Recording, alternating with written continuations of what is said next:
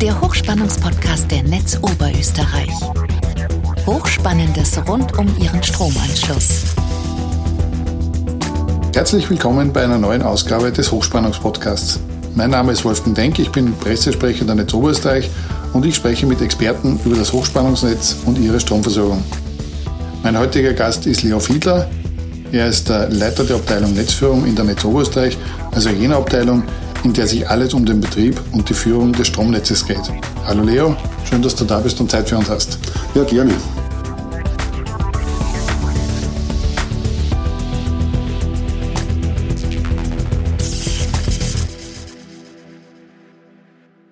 Leo, wir sprechen heute über die Aufgaben im Netzführungszentrum.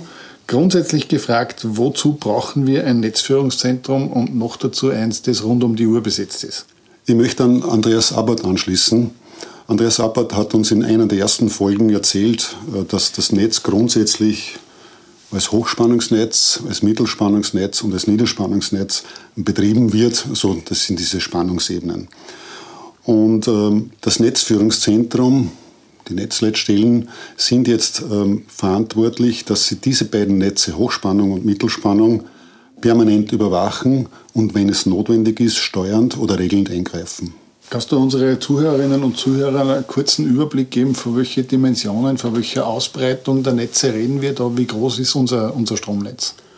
Netz Oberösterreich betreibt in etwa zwölfhundert Kilometer Hochspannungsnetz, so in etwa achttausend Kilometer Mittelspannungsnetz, und das Niederspannungsnetz hat eine Ausdehnung in der Größenordnung von vierundzwanzigtausend Kilometern. Das heißt, nachdem die überwiegende Arbeit im, im, im Netz quasi untertags äh, passiert, wäre es ja eigentlich ausreichend, wenn einfach zu diesen Betriebszeiten jemand in der Netzleitstelle da ist, oder gibt es da Notwendigkeiten, dass das wirklich rund um die Uhr passiert? Also wenn die Aufgabenstellung in den Netzleitstellen nur das Schalten wäre, für das äh, Freischalten von Leitungen, damit gearbeitet werden kann, würde das so stimmen. Die Welt für den Netzbetreiber schaut etwas anders aus. Wir haben eine Unzahl von Störungen, auch unter Jahr, unterm, unterm Jahr. Die halten sich nicht an Tageszeit, äh, Tageszeiten. Äh, wir haben auch eine, also viele, viele Anlagen zu überwachen. Es gibt in der Größenordnung gegen sechzig Umspannwerke, die der Netzöl äh, gehören. Wir überwachen auch äh, Anlagen, die an das Netz angrenzen, Indust- von, von Industrieanlagen.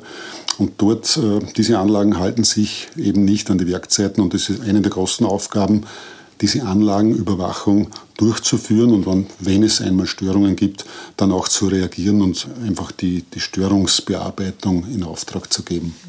Du hast schon äh, erwähnt oder einen Teil dieser Aufgaben erwähnt.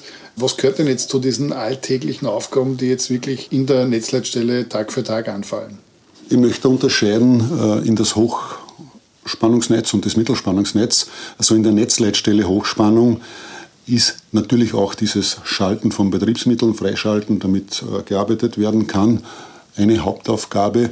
Aber die Arbeit ist sehr komplex, weil wir gerade in der oberösterreichischen Landschaft mehrere Netzbetreiber haben, also neben der Netz Oberösterreich, die Linznetz, die Welsstrom, dann ähm, A P G betreibt äh, auch hundertzehn K V-Leitungen, also von den Wasserkraftwerken an der Donau und dann Anlagen mit E K W, so da haben wir einfach äh, viele Netzpartner, mit denen diese Netzsituation in Oberösterreich abgestimmt werden muss. Also einfach erklärt, wenn zum Beispiel im Netz oder in Linz gearbeitet wird, dann muss die Gesamtsituation für Oberösterreich angeschaut werden, weil ja die Netze vermascht sind, damit sozusagen der eine kein Problem beim anderen verursacht.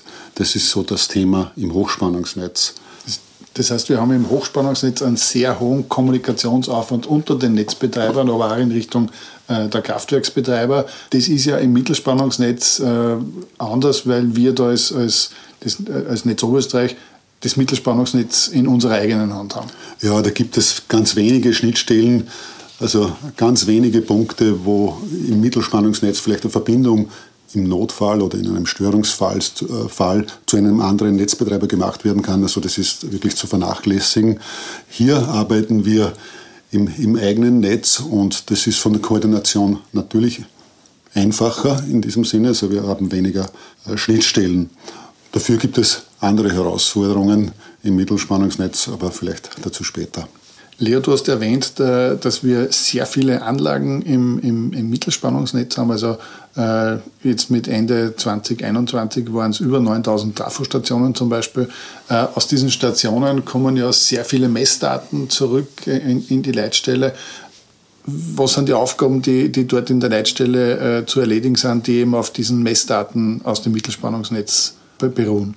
Diese Messdaten ähm, bekommen wir von, von, von Spannungssensoren, von Stromsensoren, und die werden in Echtzeit übertragen. Das heißt, das, was jetzt gerade draußen im Feld passiert, das sehen auch die Mitarbeiter in der Netzleitstelle.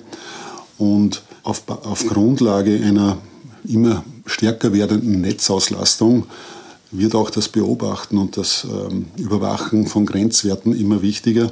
Das heißt, die Analyse des Systemzustandes hat einfach an Bedeutung gewonnen. Vor dreißig Jahren war das noch weniger wichtig, weil wir einfach mehr Reserven in den Netzen gehabt haben. Diese Reserven verbrauchen wir schön langsam, um einfach äh, den Schwung auch zum Beispiel an Photovoltaikanlagen in das Netz zu bekommen. Und deshalb wird es immer wichtiger, diese Messwerte zu äh, überwachen.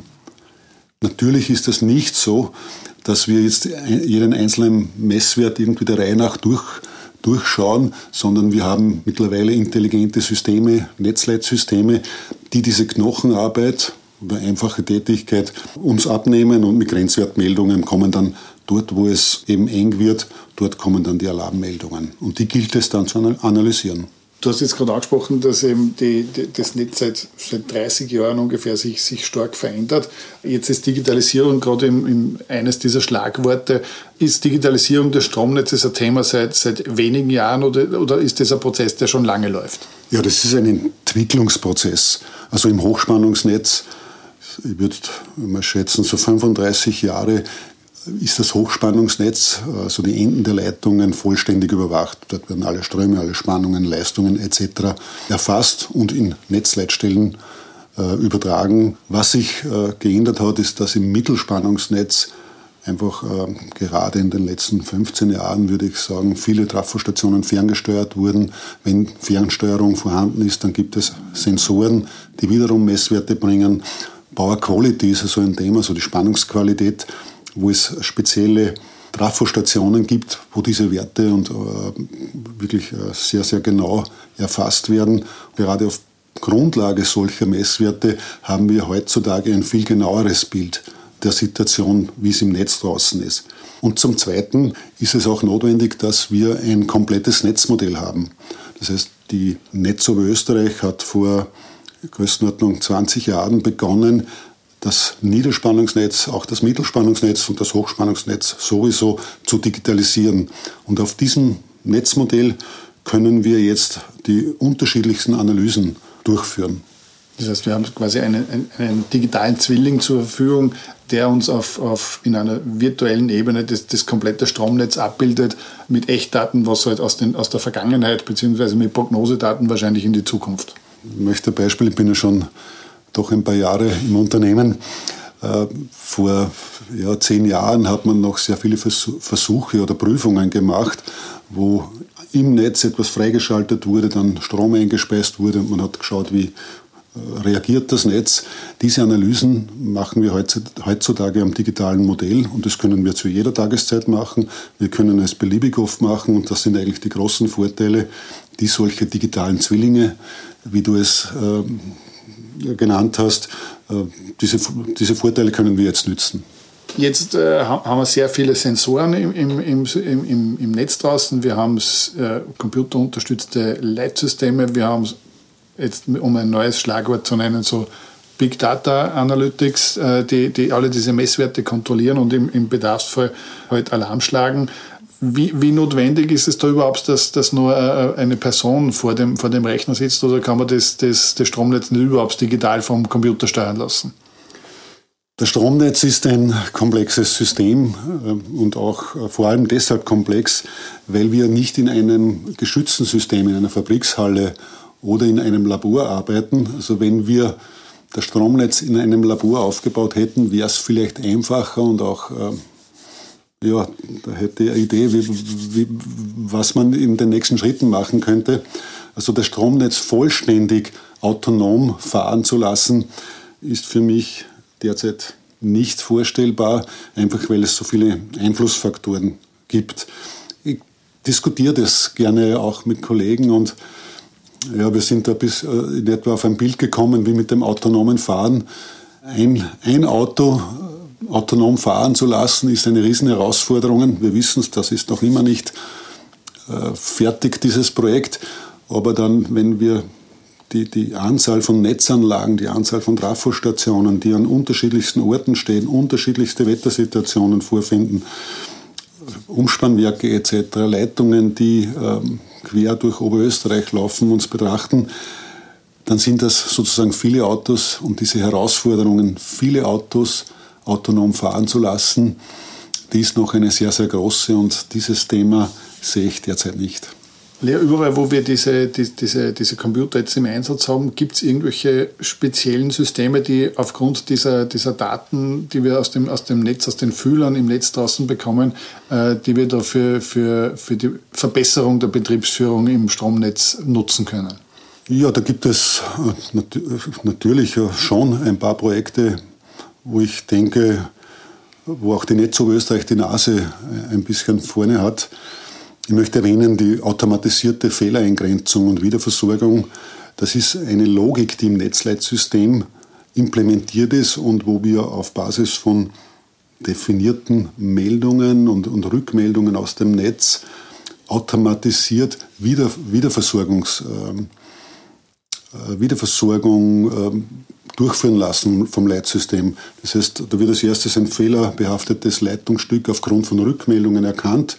Und wenn es Möglichkeiten gibt zur automatisierten Wiederversorgung, dann ähm, erkennt das das Netzleitsystem und führt das auch durch. Ich möchte nur da vielleicht Zeiten äh, anführen, wo, wo früher das ja, drei Minuten, fünf Minuten oder wenn viel los war, vielleicht manchmal eine halbe Stunde, eine Stunde gedauert hat, bis diese Leitung an die Reihe gekommen ist, macht das das System heutzutage parallel innerhalb in der Größenordnung von dreißig Sekunden. Und das ist ein wesentlicher Vorteil für unsere Kunden, weil wir einfach die möglichst rasche Wiederversorgung gewährleisten können. Das wäre ein Projekt, wo ich sehr, sehr stolz bin. Da gibt es eigentlich weltweit nur zwei, die das geschafft haben, so ein Projekt umzusetzen. Ist auch sehr komplex, aber ich bin sehr stolz, dass es gelungen ist. Und zum anderen gibt es auch Projekte, wo wir gerade im Hochspannungsbereich, da, da haben wir das Thema Erdschlüsse, die merken zwar Kunden nicht, aber trotzdem muss, müssen solche Fehlerstellen gefunden werden. Und da gibt es neuartige Systeme, wo auf Basis von Wanderwellenberechnung, das läuft alles in Millisekunden ab, die vermeintlichen oder die wahrscheinlichen Fehlerstellen unserem Personal angezeigt werden und wir sind dann in der Lage, dass wir zielgerichtet Mitarbeiter zu diesen Stellen und zur Kontrolle also ausschicken können, aussenden können. Leo, die Netzleitstelle wird jetzt auch im, im Fall von Störungen natürlich aktiv. Wie funktioniert das genau und was müssen die Mitarbeiter in der Netzleitstelle dann machen? In, in Störungsfällen werden von Umspannwerken im Regelfall Meldungen abgesetzt, also Gefahrmeldungen. Und diese Gefahrmeldungen alarmieren dann optisch und akustisch in der Netzleitstelle.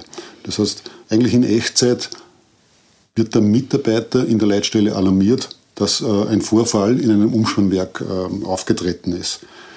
Im ersten Schritt wird der Mitarbeiter die Meldungen, die gekommen sind, analysieren. Das ist unterschiedlich, das können mal zehn sein, mal zwanzig, macht sich ein Bild über die Situation.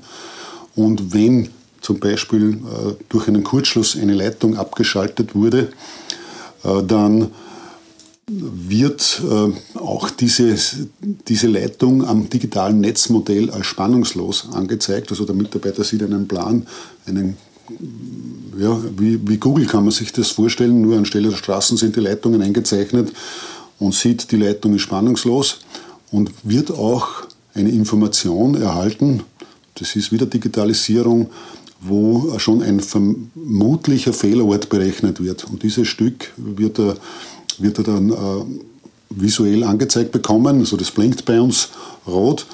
Und der nächste Schritt ist sozusagen zu schauen, okay, was sind die, die Wiederversorgungsmöglichkeiten oder Freischaltmöglichkeiten, das fehlerhafte Leitungsstück, vermutlich fehlerhafte Leitungsstück, wird dann ferngesteuert freigeschaltet, wenn es geht. Wenn nicht, wird der Mitarbeiter in der Leitstelle einen Kollegen aus der Region, das sind die Netztechniker, verständigen und, und Schaltaufträge vergeben, dass freigeschaltet werden kann. Und in der nächsten Folge, wenn dann freigeschaltet ist, wird geschaut, dass so viel als möglich und so, schnell, so rasch als möglich wiederversorgt wird. Also Analyse, Eingrenzung, Wiederversorgung, das sind so die wesentlichen Schritte. Und eigentlich wieder zurück, mit diesem Netzmodell sind wir jetzt in der Lage, dass wir eigentlich online an, äh, sichtbar haben, was wie ist der Schaltzustand im Netz und äh, wo wird eine vermeintliche Fehlerstelle sein. Also diese Zusammenarbeit Computer und Mensch ist ganz wesentlich. Jetzt kann dieser hohe Grad an Digitalisierung natürlich auch eine, eine gewisse Gefahrenquelle sein. Müssen wir uns von dem einen Hacker fürchten, der jetzt mit Mausklick das irgendwo den Strom ausschalten kann, oder ist diese Sorge unbegründet? Das ist eine begründete Sorge. Also es gibt ja nicht, auch nicht umsonst die, die, die, die N I S, also Netz- und Informationssicherheitsrichtlinie, ist eine europäische Richtlinie. Es gibt in Österreich das Informationssicherheitsgesetz, es gibt Verordnungen dazu. Und wir als Betreiber einer kritischen Infrastruktur, Stromnetz, sind wir eigentlich sind den, den höchsten Maßstäben verpflichtet. Also diese Vorgaben müssen wir straff einhalten. Das hat auch gute Gründe.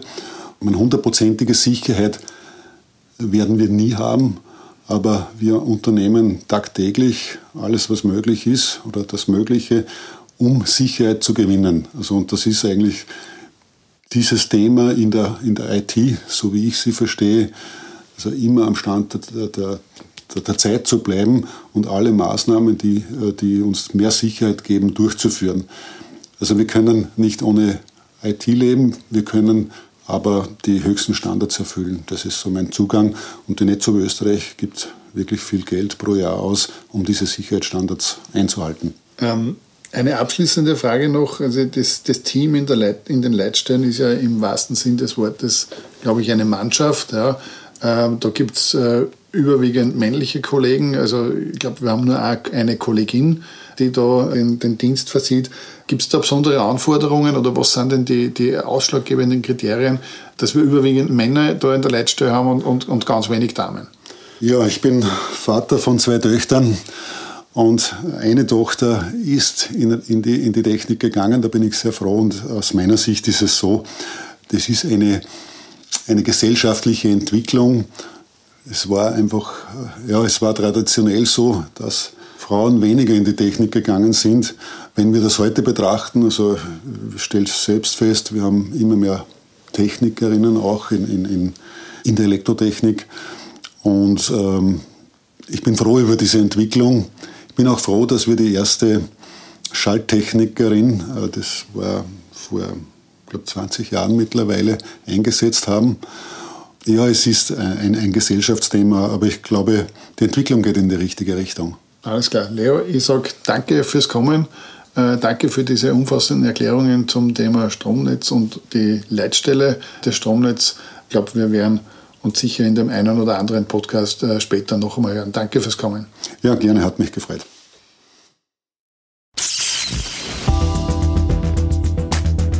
Der Hochspannungspodcast ist der regelmäßige Podcast der Netz Oberösterreich zu interessanten Themen rund um das Hochspannungsnetz. Alle Folgen zum Nachhören finden Sie auf hochspannungspodcast punkt a t.